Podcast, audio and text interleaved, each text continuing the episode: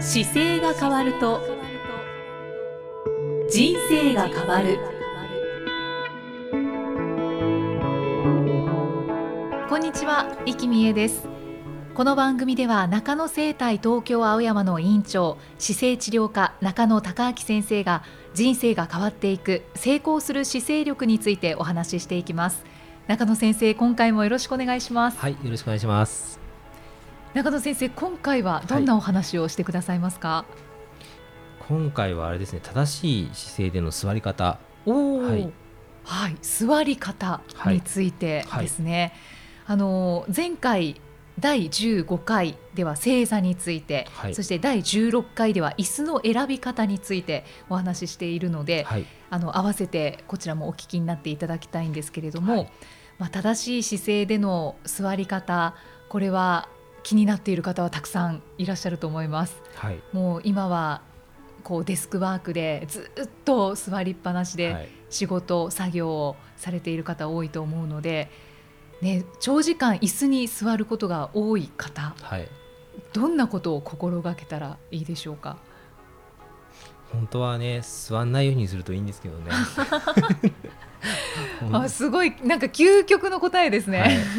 あの座るっていうことがあんまりあの人間の体に良くないんですよね。あそももそとももとは。はい、で特にその普通にイメージした時の座るっていうとやっぱり寄りかかるっていう状態の座り方になるので、うんうんあの元々は楽にするっていうのが椅子の役割だったりするんですけど、はい、楽にし続けて長時間座りっぱなしで今問題を起こしちゃってるんですよ。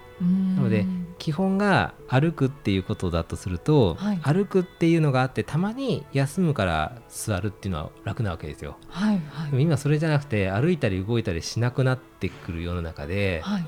楽に座るっていうことだけになってきてるのでうん問題起きてるっていうのが、そうですね、はい先生はいつもおっしゃってますけどあの人間は立って、はい動いて、はいそして疲れた時は横になるっていうのがそうですそうです。もうそもそもの動き方だそうっですてねおっしゃってますけどはい真逆になってますそもうなんんでね、す今なんで座るっていうこと自体が間違ってるというよりは楽にすればよかったんですけど、うん楽で使うのが当たり前になってるので、うん壊れる原因になってるんですよ。うーん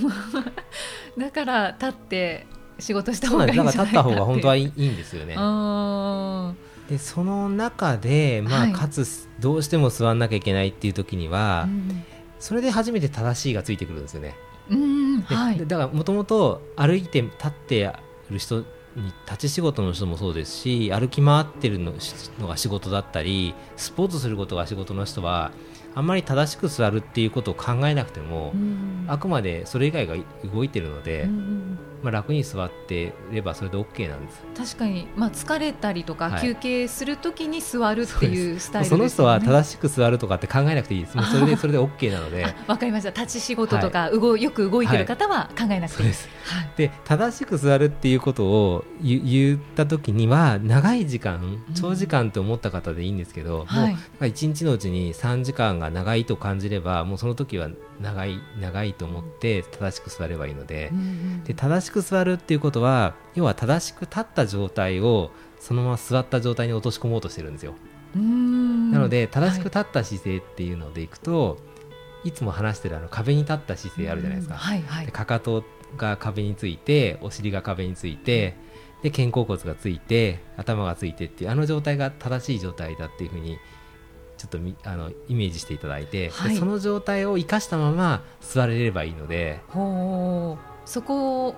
それをそのまま膝を曲げるそうですそうですそのまま曲げればいいんですよ、はいそうすると腰がちゃんと起きてるというか骨盤が立ってる状態のまま座ってるので、うんうんそれを椅子っていうところにあえて座るとこの間16回の椅子の時にもお伝えしたかもしれない座骨っていうのがちゃんとお尻の下にあはい座る時に当たってて、それで身長を測るような感覚で座れば実は正しい座り方になりますよという、うーん座骨を意識してはい座るはっていうのが大事なそんうでですすよね。ねで上にあの引き上げるような形なのであ腰そうです腰ねがちゃんと起きた状態になったまま頭が上でこう引っ張られていれば正しい形の、まあ、直線に近い形が出せるのでう、んうんうんうんただあのずっと長時間、はいその姿勢を保って、はい椅子に座ろうと思うとなかなか難しそういですと思うんですけどはい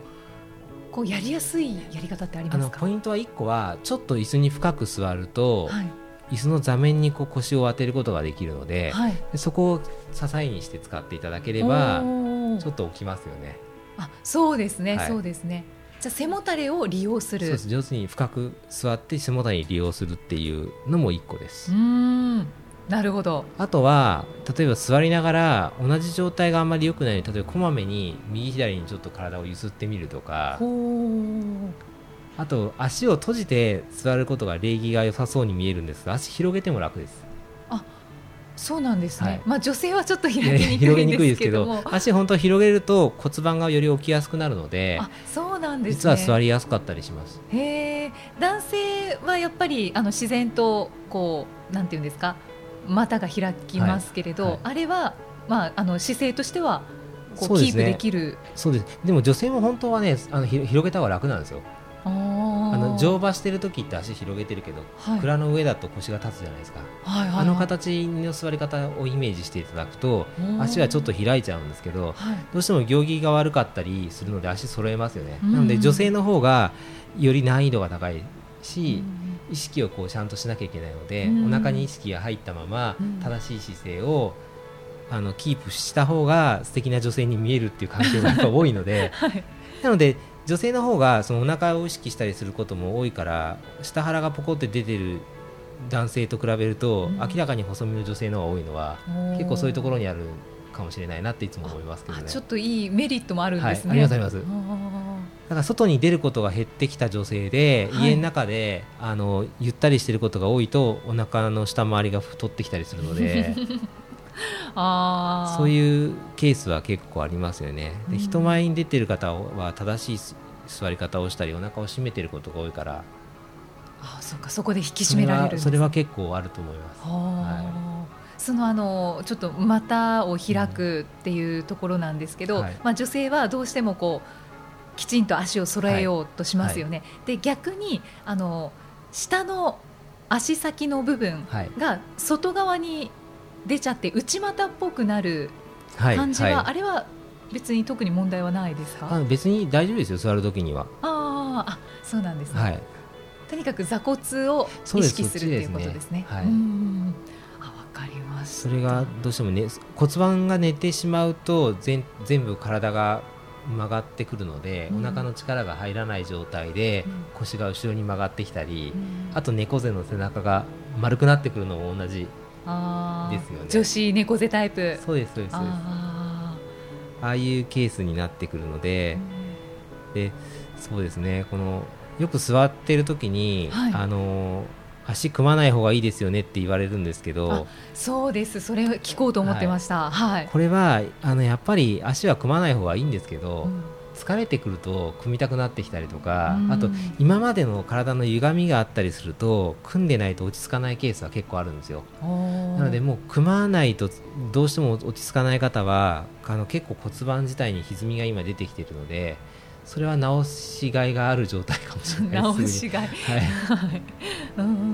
んままあ、習慣なのでどちらにしても片側にこう足組みやすかったりするとそれが骨盤としてもちょっと組みやすい方向にひねりが入ってくるんですよねうーんまあでも足組みはしない方がいいそうですねですよねできればできればしない方がかもしくはあの左右交互にそう足ですね組みするそうとですかそうっですていうのでも OK ですかそうですねあー運動したり動かしてくるとちょっと体の状態変わってくるので、うんあの組まなくてもできるようになったりしますけどねうん、あ、そうなんですね。そうか。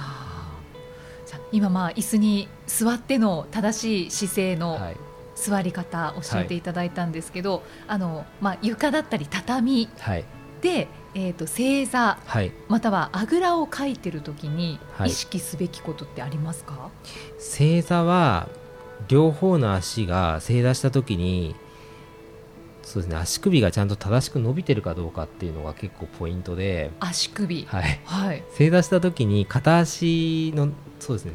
ちょっと言葉で表現しづらいんですけど、うんあの曲げてた足を伸ばして正座しますよね。そうですねの時に足と足を思いっきり重ねるあ正座をする方もいるんですけど、はいはいそれよりはあの足の親指同士だけを重ねるような形で正座ができると一番いいんですよねへえ重ねすぎると重ねすぎないない方がいいですね足首にこう負担が過剰にかかっちゃうので足足の親指同士であの揃えるのが正式には一番負担がかかりづらいのででそこででちゃんと両方均等にはい正座が体重かかってできるかどうかっていうのがうーんじゃあ右の方によりあの重みがあったりとか、はいまたその逆だったりっていうのもまたちょっと姿勢がそうです曲ねがっている足のね硬さを感じることがあるかもしれないです右足だけ足首だけうんちょっと硬くてはい正座ができないなとか、あっていうう、のを感じるときは足なんかに問題があるので、はい、そこはちょっとこう正しく座るっていう時にネックですけど普段使ってる時にも多分そこが動かないことで歩き方とかうんいろんなとこに影響出てそうなんでだから僕の今回の足のこの怪我とか骨折 のが、もうそろそろこの10月14日だと良くなってるかもしれないです けどあのい9月に怪我した足なんかでで最後骨折してあの足が治ったって自分で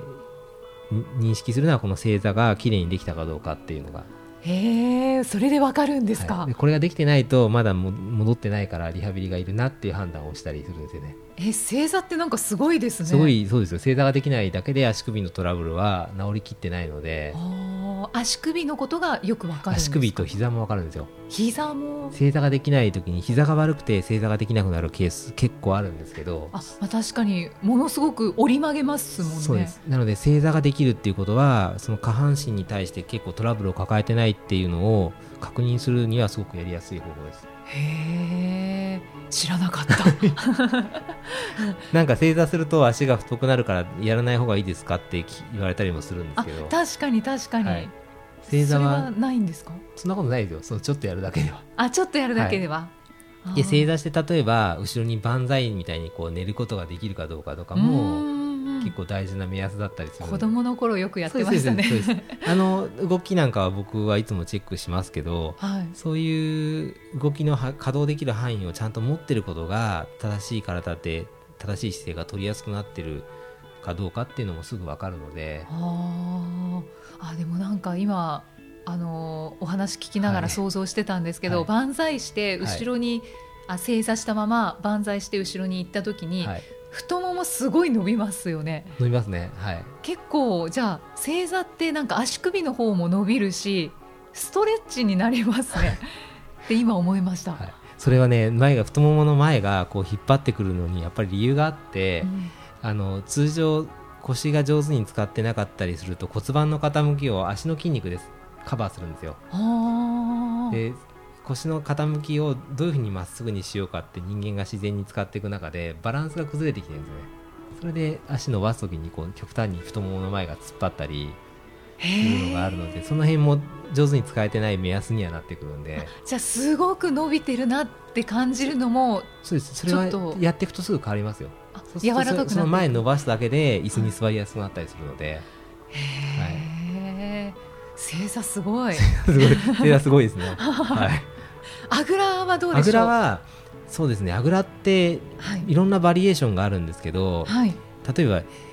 仏像のうんなんかでもあぐらの形を描いてて、あはいはいこう深く曲げてきて結角ふざっていう足のつき使い方をするようなあぐらもあればはいもうリラックスしただけのあぐらもあるんですけど、うんあのポイントはですね必ずこれ腰が伸びてるかどうかっていうのがすごく大事でう、んあの適当に座ってる方のあぐらを見ると大体骨盤がこう後ろに寝て腰のすぐ骨盤の上が丸くなってあぐらをかくことが多いんですけど、そうですねそのあぐらをやっちゃうと腰にとっても良くないし、うん本来の正しい背骨の状態じゃないんですよね。あー確かに座骨とかはい骨盤はこう傾いて、そうですね後ろ側に傾いてますよねであれは本来その傾きを取らない状態の要は正座した時の骨盤が起きてる形のままあぐらがかけかけないといけないんですよあでその柔軟性がこの股関節に本当は求められてるんですけーど股関節ですかあー で股関節には前のさっきの太ももの筋肉とかお尻の筋肉が全部ついてくるのではい座りっぱなしが多いとあの今みたいなあぐらが丁寧にできなくなってきてるんですね硬さがあって、ななのでそんな時には、はいあのお尻の下にちょっとだけクッションとかを入れるとうんうんはい骨盤がちょっと起きやすくなるので、ちょうど正座した時のこの足の厚さぐらいのなんで大体15センチとか20センチぐらいおーのクッションを置いてそこにお尻を当てて、はいであぐらをかいて足だけ前に出せば、うん骨盤がちょっと起きやすいのそうでですねもういつもその背中をこう背筋を伸ばした時の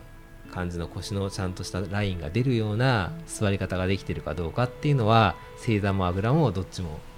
正座はほとんどのケースはであの自動的に正座した時は腰伸びるので、うんうんうん確かにあの正座した時のラインと同じラインがあぐらでも出せなきゃいけないっていうのがあーでも中野先生そうですね何回かおっしゃってますよね、あぐらをかくときはあのー骨盤を少し上げるように、はいその骨盤お尻の下に、はいえークッションを入れてはい上げましょうはいっていうことをおっしゃってますもんね、それがじゃあやっぱり大事なんそうですね僕だからどこいあの和室のところで食べること少ないですけど食べる時は大体いつも座布団を2つに折ってますねああ、はで差し込んでそうですねうーん今掘りこたつになってるところ結構多いですけどねあそうですねもうあれはもう大椅体子ですあもんれはね椅子ですねいわゆる、はい あーでもそうじゃない時はそういうふうにすると随分うんわかりました、ははいいあとは座り方としてお姉さん座りってありますけどあれはやっぱりダメですか姉さん座りはねどうなんでしょうね体の姿勢としてはあの別に悪くないんですよああそうなんですねただあのすこの座り方に関してはこの、まあ、男性じゃなくて女性じゃないですかはい、で女性の場合はいろいろ昔の方の話の本を読んでいると、うんあの女性の一番大事な部分を冷やしちゃうからこの座り方が良くないって書いてある先生が見えてそうなんですねで地べたに直接当てちゃうじゃないですかはいはいなので足を正座することによって直接冷えないようにしているからあのお姉さん座りっていう座り方じゃなくて正しい正座がいいよって書いてあるのを何回か見ましたうんじゃあ姿勢としては姿勢としてはあのちょっとこうなんでしょうね、まあ、柔軟性があるからできちゃうんですけどねあーあ確かに男性はできないって聞きますね そうです比較的あの出にくいんですよね可動範囲がその骨股関節と膝の関節の可動範囲とで足首の柔軟性がちょっと重ならないとこれできないので、うーんあとはお姉さん座りとしては今おっしゃったあの、まあ、ベターっと、はい、あの床に座るはいお姉さん座りと、あとは片側えーとですか片側片側で片側のは良くないですねあよくないですか、はいやっ片ぱり側のはね本当にその足をいつも組みたくなるような、うーんあの方と似てるんですけど同じ側しか倒せなくなってきてるんですようーんよく横座りお姉さん座りというか横座りですかね横横座座りりをする方は反対側の横座りと落差が出てるというかすごく使いにくさが出てくるので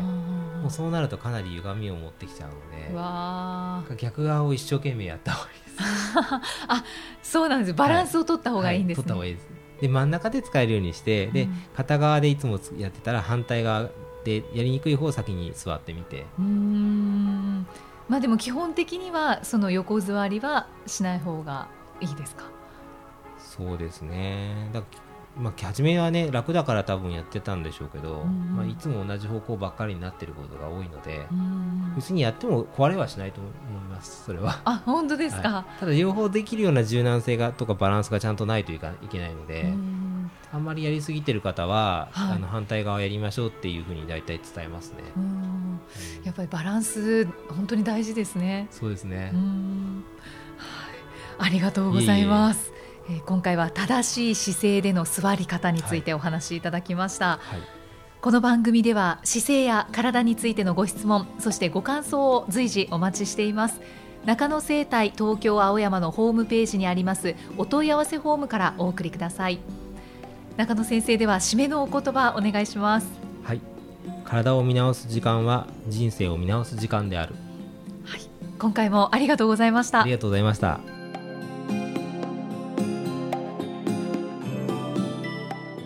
この番組は提供中野生態東京青山プロデュースキクタスナレーション生きみえでお送りしました。